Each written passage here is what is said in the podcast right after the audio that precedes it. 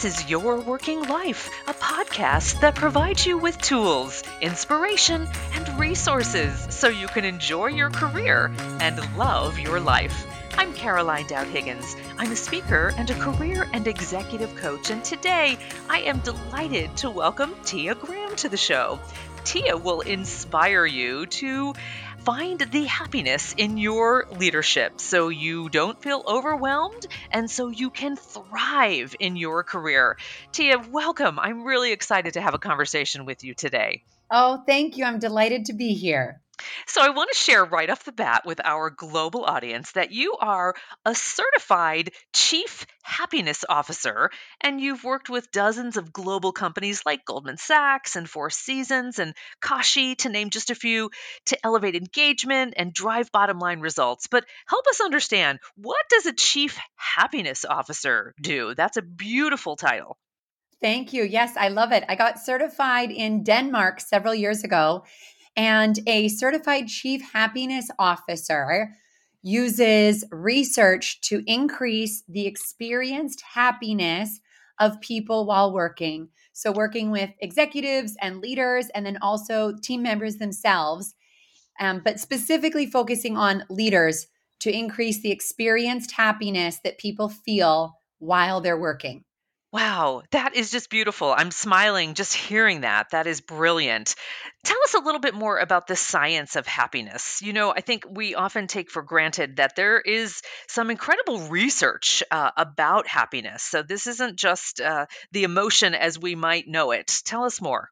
Yes. So the science of happiness really started exploding a few decades ago with Dr. Martin Seligman, who was the president of the American Psychology Association at the time.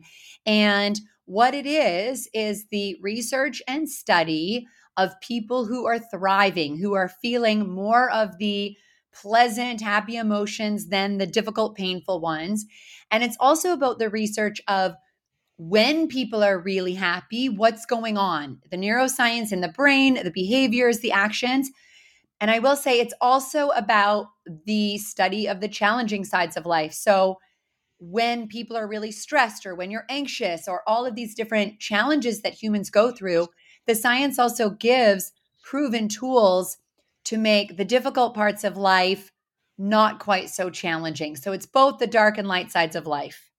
So we're still navigating a, a global pandemic journey, and happily yeah. things are getting better, but it, it's still very abnormal you know everybody talks about the new normal and i think actually it's the new abnormal yes. and i i see stress levels heightened overwhelm heightened burnout heightened so how does your work help mitigate that and give people tools and resources so they can thrive Yes, such a great question and we're not yeah, we're not out of it yet, right? In a lot of ways we're still we're still dealing with so much. So the way that my work so I'll, let me take stress for an example and overwhelm could be could be part of that too is with leaders and with teams i will teach them the benefits of stress and the benefits of overwhelm and actually how to reframe it and see it in a positive light. I also teach how to have stress recovery and overwhelm tools. So micro ways medium and macro ways to recover from stress and to also change your perception of stress and overwhelm, that it's not just all negative, that your perception of these difficult emotions also plays an impact to how happy and, and successful you are. So I bring in the science and I bring in the neuroscience to have people um, have people feel supported. I, I, appreciate that because stress can be good right? It can be a yes. motivator and you know it's the balance of stress and, and i'm not saying that things are equal all the time uh, but i would love for you to tell us a little bit more about how we can reframe stress. Yes. So absolutely. Stress chronic stress can be very harmful to all areas of your life and your physical health. So what i teach my clients is you want to have short periods of stress and then recover, periods of stress and then recover. So, what does that recovery look like? During the middle of the day, it can be a short walk outside, meditation, listening to music, doing some yoga stretches, talking to a really good friend, and so on, eating really nutritious food. and the the reframe is is that this is not my enemy that humans have had stress forever we've just gotten progressively worse at recovery and so if you see stress as in short periods it can make my immune system stronger it helps with my motivation and my focus and my cognitive abilities memory that there's all of these benefits um, and and what i the reframe i say is instead of saying you're stressed say you're stretched you're going to mm. get stronger from this like a muscle. You're stretching, come back. You're stretching, come back. What you don't, you just don't want to stay in a in a chronic state of stress.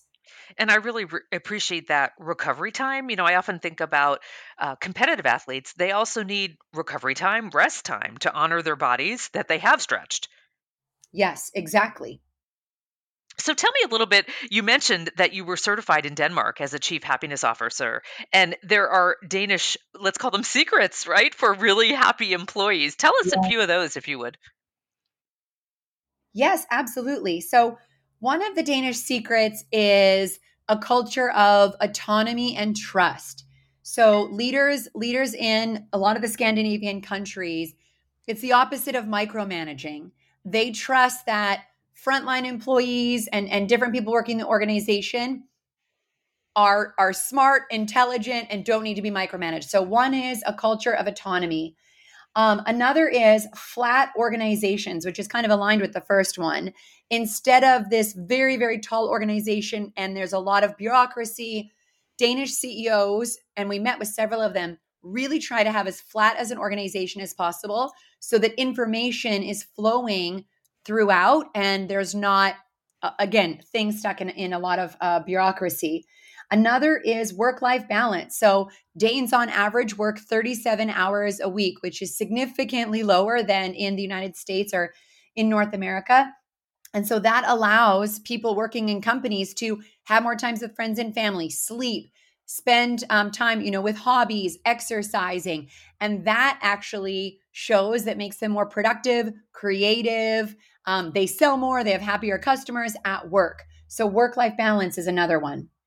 I love the return on investment, right? This isn't yes. just good for your health and well-being, which I think is is incredibly valuable, but but the business return on investment is clear and you write about that so beautifully in the book. Is there hope for the, the North American counterparts cuz we just have a different mindset and and i um, i'm i'm hoping i'm aspirational that we can absorb this and thrive but it, it's it's tough out there Yes, it's so funny because my husband is a CEO of a tech company and he was just saying to me this weekend, I hope the US goes to a 4-day work week. I would love the US.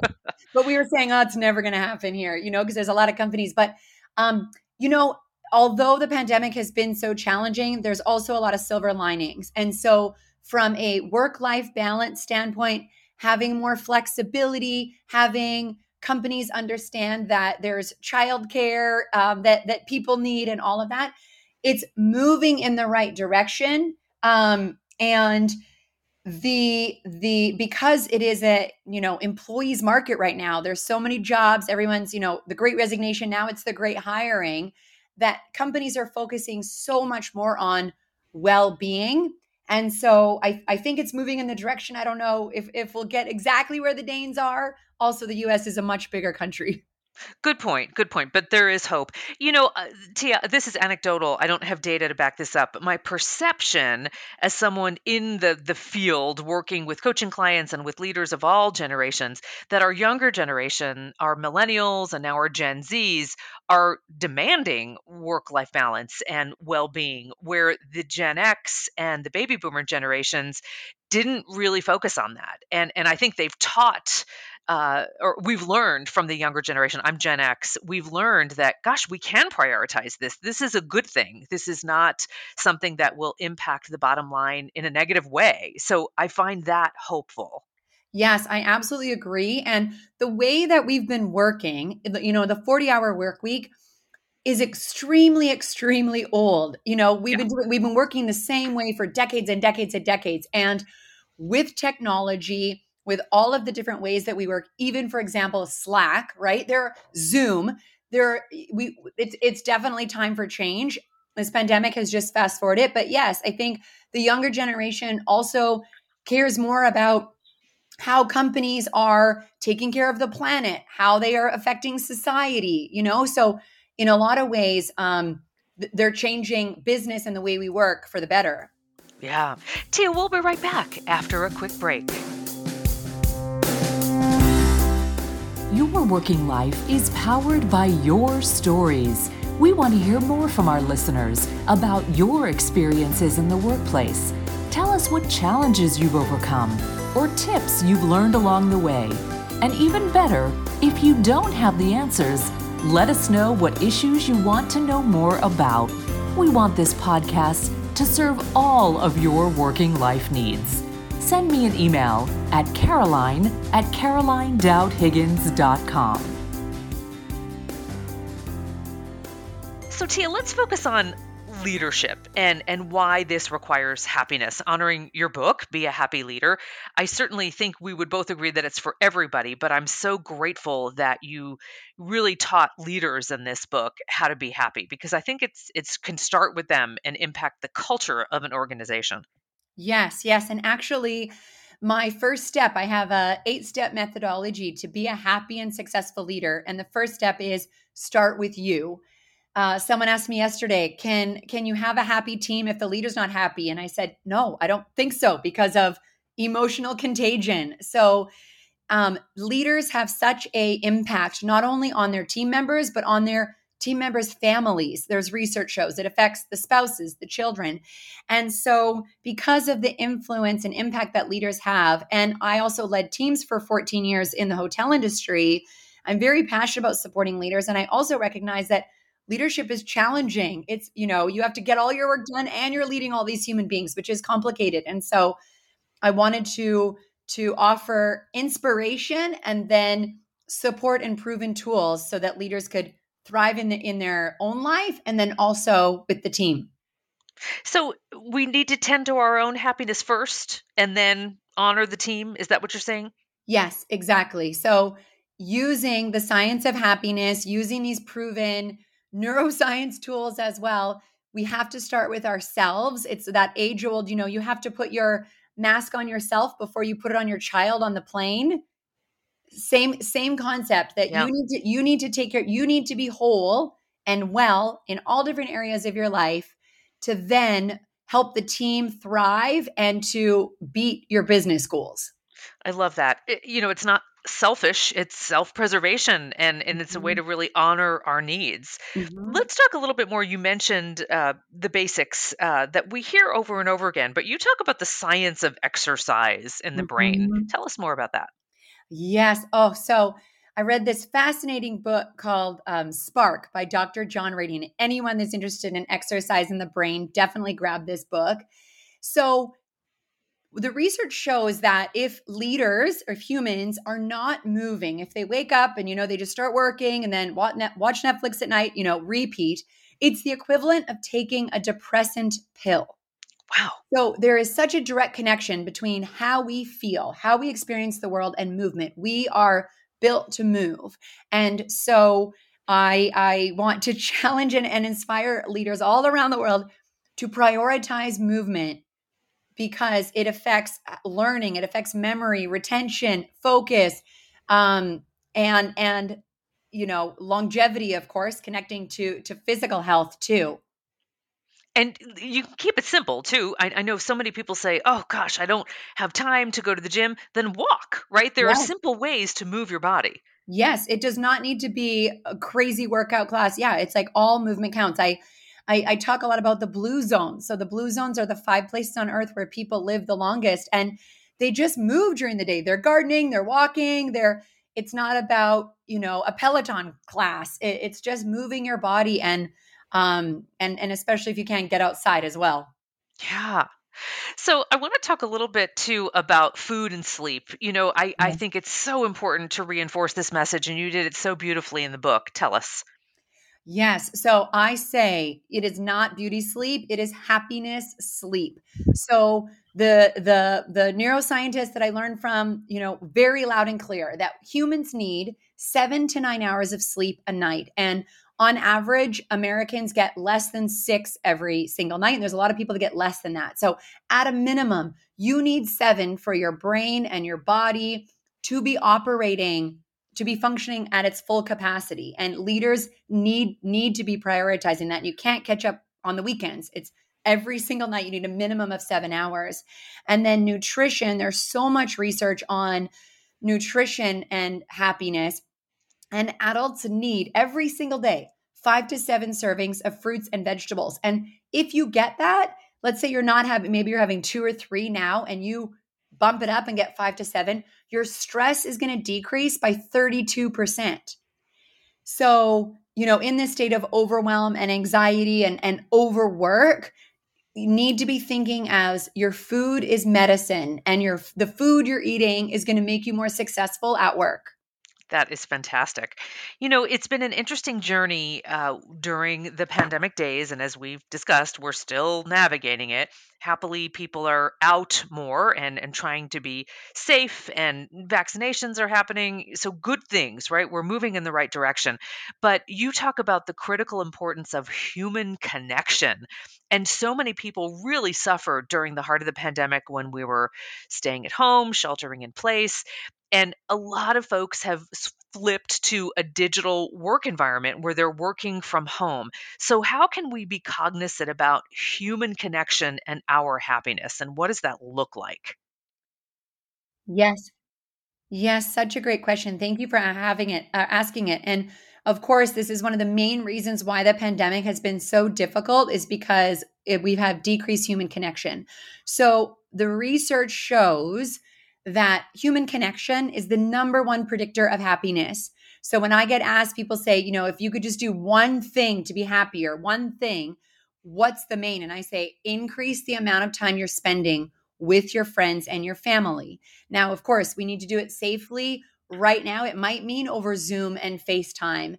But what I want to encourage people to do is continuously focus on that and try to be present, not looking at your phone, not looking at your email, that you are spending time with friends and family, whether it's going for a hike or doing, you know, a Zoom with your family or, you know, with your friends, but, but, increase that amount of time. That's another thing with that that the scandinavians do. They spend significantly more time during the week with friends and family. So it's really really important Excellent. I love the action steps here. And speaking of which, you've got a prompt, a leader prompt in each chapter of the book. So tee us up for, for one of those prompts and, and how this book is so incredibly action packed. Oh, great. Well, yes, I wanted this to be practical. I wanted people to be able to immediately implement what I'm what I'm teaching.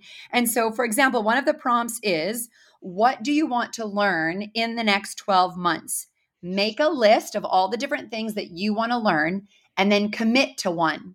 And this directly connects to happiness because when adults are spending time learning something that they're passionate and interested in, that's going to increase their happiness. Brilliant. So, Tia, I would be remiss if I didn't ask how has this impacted your life? Because clearly you're a woman full of purpose and drive and happiness. So, how has this impacted you? Oh my goodness. I I feel so full of of gratitude and awe and appreciation and you know, I'm I'm part of this movement. I didn't start it, I'm a part of it. There's there's a happiness movement happening, you know, with the start of the science of happiness and I my my goal is to just touch as many humans as possible and and help them before before I die and I hope I have a lot more years to go but it is i just feel to be honest very honored to be able to do this work well, I am grateful for you, and I have learned so much today, and I absolutely love the book. Let me tell our global audience the title and, and how they can buy it. It's called Be a Happy Leader Stop Feeling Overwhelmed, Thrive Personally, and Achieve Killer Business Results. And of course, it's available on Amazon and all major book retailers, but it's also at your website, which is arrive at happy com. I'll say that again arrive at happy.com. And tell me, Tia, we've also got happyleaderbook.com. So what's that site all about? Yes. So happyleaderbook.com has all of the information about the book. And also, once you purchase your book on any of the um, major retailers, you can go to happyleaderbook.com and download. There's three bonuses for leaders. So I have a one hour course, a leadership workbook. So even making this more actionable. And then there's also a resource kit where I provide TED Talks I recommend, podcasts, and other books that I think all happy leaders should read. So that's that's what that page is for, even more resources. Well, I am deeply grateful for those resources. I am a consumer of your incredible content, so I thank you, thank you. Tia, I hope our paths cross again. What a delight to have you on the show today, and I wish you tremendous success for this, and I thank you for all that you're doing. Oh, thank you for having me. It's been such a pleasure spending time with you. And if you like the show, subscribe on Spotify, iTunes, or SoundCloud. And even better, leave a review because this helps new listeners find us online. And let me know what career minded issues you would like for me to feature on a future show. You can find me on Twitter at C. Dowd Higgins. And a special thanks to my podcast colleagues, Laura Deck, Executive Director of Publicity and Communications, and Claire McInerney, Executive Producer. Thank you for making this show awesome for our global audience. I'm Caroline Dowd Higgins. Thanks for listening.